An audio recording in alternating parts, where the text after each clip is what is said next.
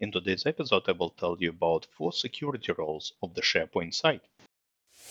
You're listening to the SharePoint Maven podcast with Greg Zelfond, bringing you proven practical tips every week on how to correctly set up and adapt to SharePoint and Microsoft 365. If you have questions, Greg has the answers. And now, here's your host, Greg Zelfond.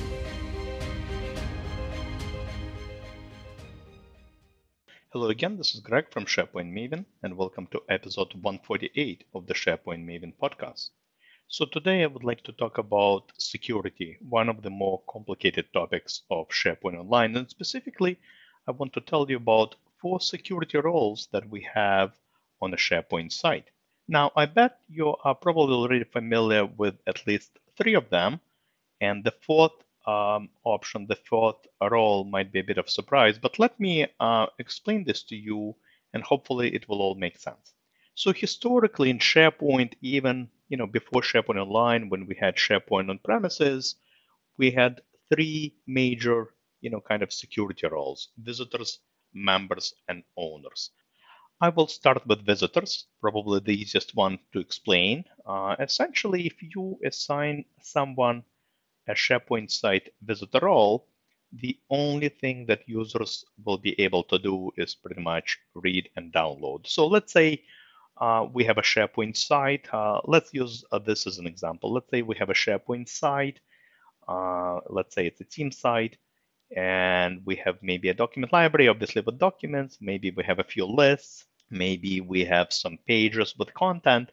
Uh, so if you're a visitor, you cannot modify or delete any of that content. And essentially, all you can do is just read and download. So obviously, if it's a page, you just you know view the page. If it's a document, you can view the document, and you can also download the document, maybe on your computer or something. But you cannot do anything else. So hopefully, so far so good. Now, uh, where it becomes a little bit challenging to understand is um, when we apply this security roles to the different types of sites that we have in SharePoint. You know how in SharePoint we have two types of sites. We have a team site, uh, the one that's connected to Microsoft 365 groups, um, and obviously Teams and Planner and other elements. And then we also have a communication site. So in case of a communication site, obviously if you're a visitor, uh, and let's say it's a human resources employee facing site, obviously if you're a visitor, uh, you pretty much can only view and download the content, which is probably the intent of the communication site in the first place. In case of a team site, it gets a little bit tricky. So while we have the visitors group, the SharePoint site visitors group present on a team site, we really don't use it. And the reason for that is because on a team site, security is managed by a Microsoft 365 group. And when you are a member of that group, um, you fall into the SharePoint members group. And if you're the owner of the Microsoft 365 group, uh, let's say the owner of the team, you fall into the um, essentially the SharePoint owners group. However, the visitors group, the visitors SharePoint security group on a SharePoint team site is not actually utilized. It's empty by default. Now, let me give you a scenario when you might be using this group. Let's say you have a team site and you want to invite somebody from, let's say, another department to your SharePoint site as a visitor so they can check out some documents. But at the same time, you do not want to give them access to Microsoft 365 Group and other assets like Teams, planner, and so on. Well, in this case, what you will be doing, you will be inviting them separately outside of the Microsoft 365 group into the SharePoint site through the visitors group. Essentially, that will make them read only and they will have access to the site. Now, with members, if you are the member of the SharePoint uh, members group, essentially, you have added permission level. And what that means is that you can add, edit, delete anything on the site. If you're a member, you actually have lots of power. Uh, you can add, edit, delete documents. You can add, edit, delete pages, which is very, very important. Uh, so for example, again, let's use the example of a SharePoint communication site. Let's say it's a human resources site. Uh, and maybe everyone within your organization is a visitor. Whoever you put into the members group, let's say, you know, some HR team members, these people can manage the content of the site, which is probably what you want. Uh, the members can also share the site with anyone they wish. They can share the whole site. They can share uh, individual files and folders. However, the only thing that members cannot do is delete the site. Very important. So members cannot really uh, delete the site. Members cannot really manage permissions on the site. So just as I you know just mentioned um, on the communication side, if you are in the members group, uh, you can pretty much uh, add, edit, delete content. Now on the team side, we also have the SharePoint you know members group, uh, but by default, by design, inside of that group, you would find a Microsoft 365 group. So if it's a team site, uh, right, let's say you created a team site or you created a team in Teams, uh, it does spin up a SharePoint site behind the scenes, uh, but it also creates a Microsoft 365 group. And whoever the members of that group, uh, you know, are, uh, that group will automatically be added inside of the SharePoint members group. And just like with communication site, um, essentially this users will be able to add, edit, delete anything on the site. But because it's also a Microsoft 365 group, um, obviously the same people can, you know, um, add, uh, manage tasks in Planner. They can um, obviously uh, chat on Teams and schedule meetings in Teams and, and so on. The third uh, security role that we have on a SharePoint site, um, uh, essentially SharePoint owners. That's what it's called, SharePoint uh, owners group. And essentially, whoever is part of the owners group, they can do everything the members can. Uh, in addition to that, they can also delete the site and they can also manage various site features. You know, if they go to site settings, they can manage, you know, different site features behind the scenes. Another very important aspect about SharePoint uh, owners is that nothing can be hidden from them. So let's say you know you are the owner of the you know of the department of the SharePoint site, and there are five members. Um, you can actually create unique permissions for individual files and folders. And what that means is that if there are, let's say, a few folders you want to hide uh, from some members, you can do that. However, let's say that somebody else, let's say the site has two two owners, or they're part of the SharePoint owners group, well, guess what? Nothing can be hidden from the owners. So you can never prevent uh, a file or a folder uh, from being, you know, visible, accessible by the uh, owner. Essentially, if you're the owner, you're the boss in the house. You have access to everything uh, all the time.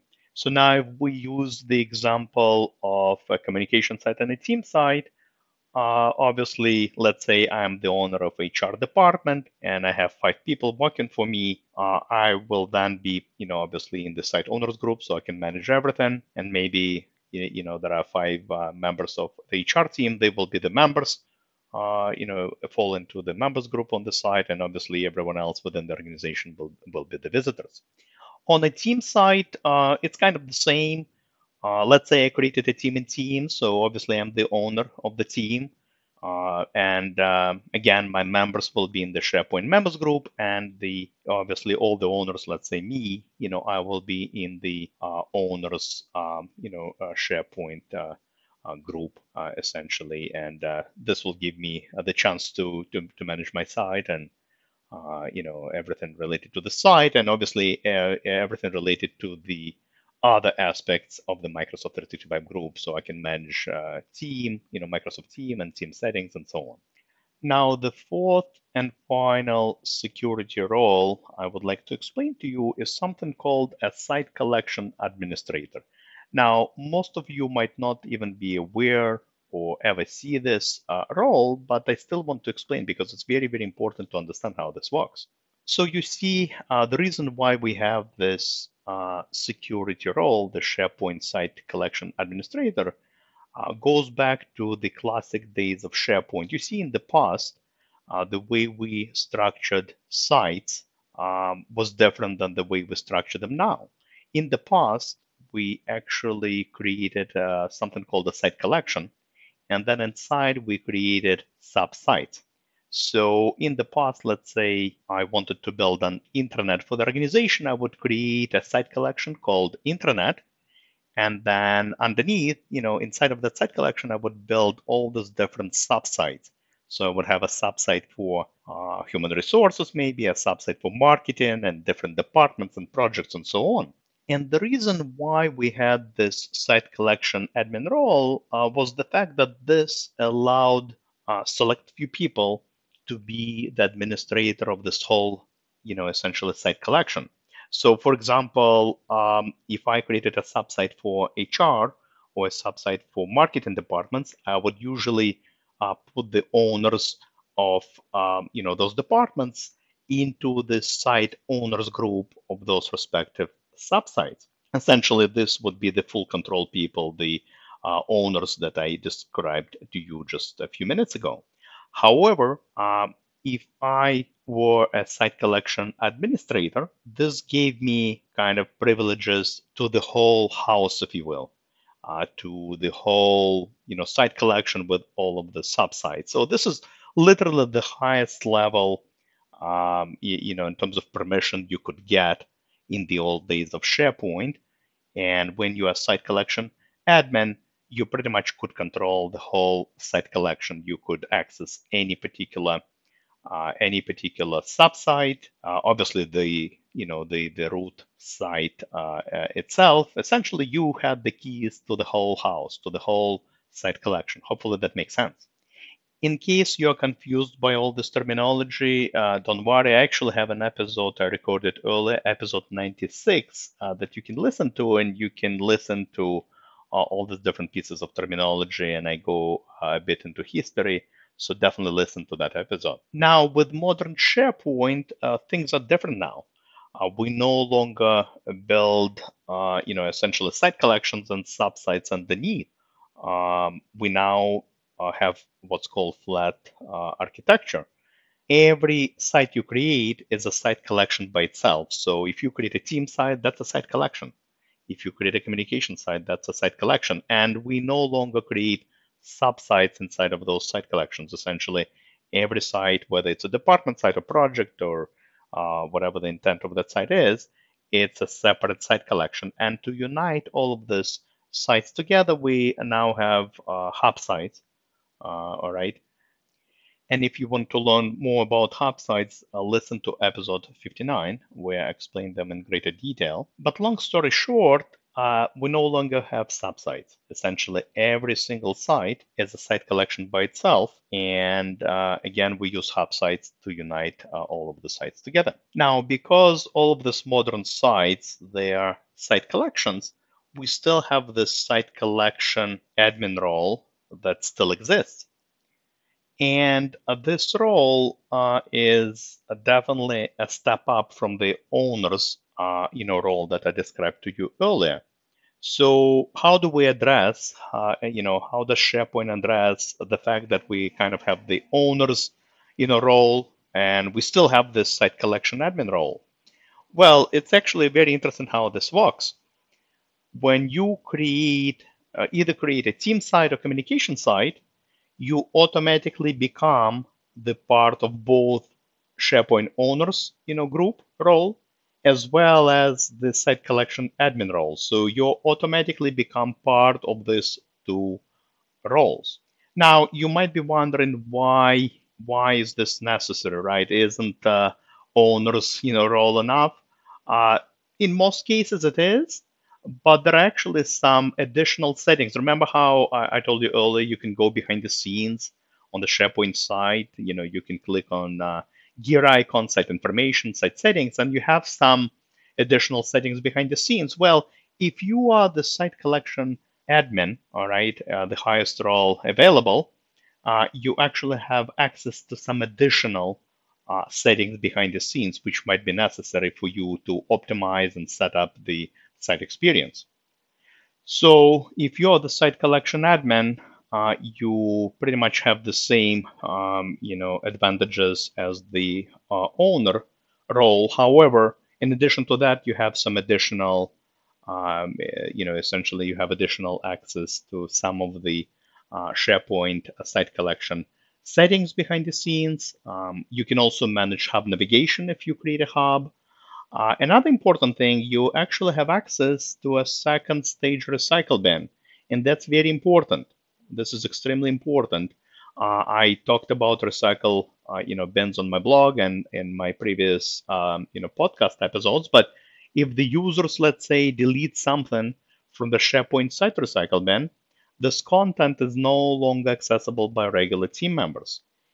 And if you're the site collection admin, you can actually access what's called the second stage recycle bin. And this is like your second chance to recover content. So very, very important. I think this is uh, one of the primary reasons why uh, you know Microsoft decided to you know to grant users who create uh, team sites, you know teams, both owner role as well as the site collection admin role as well.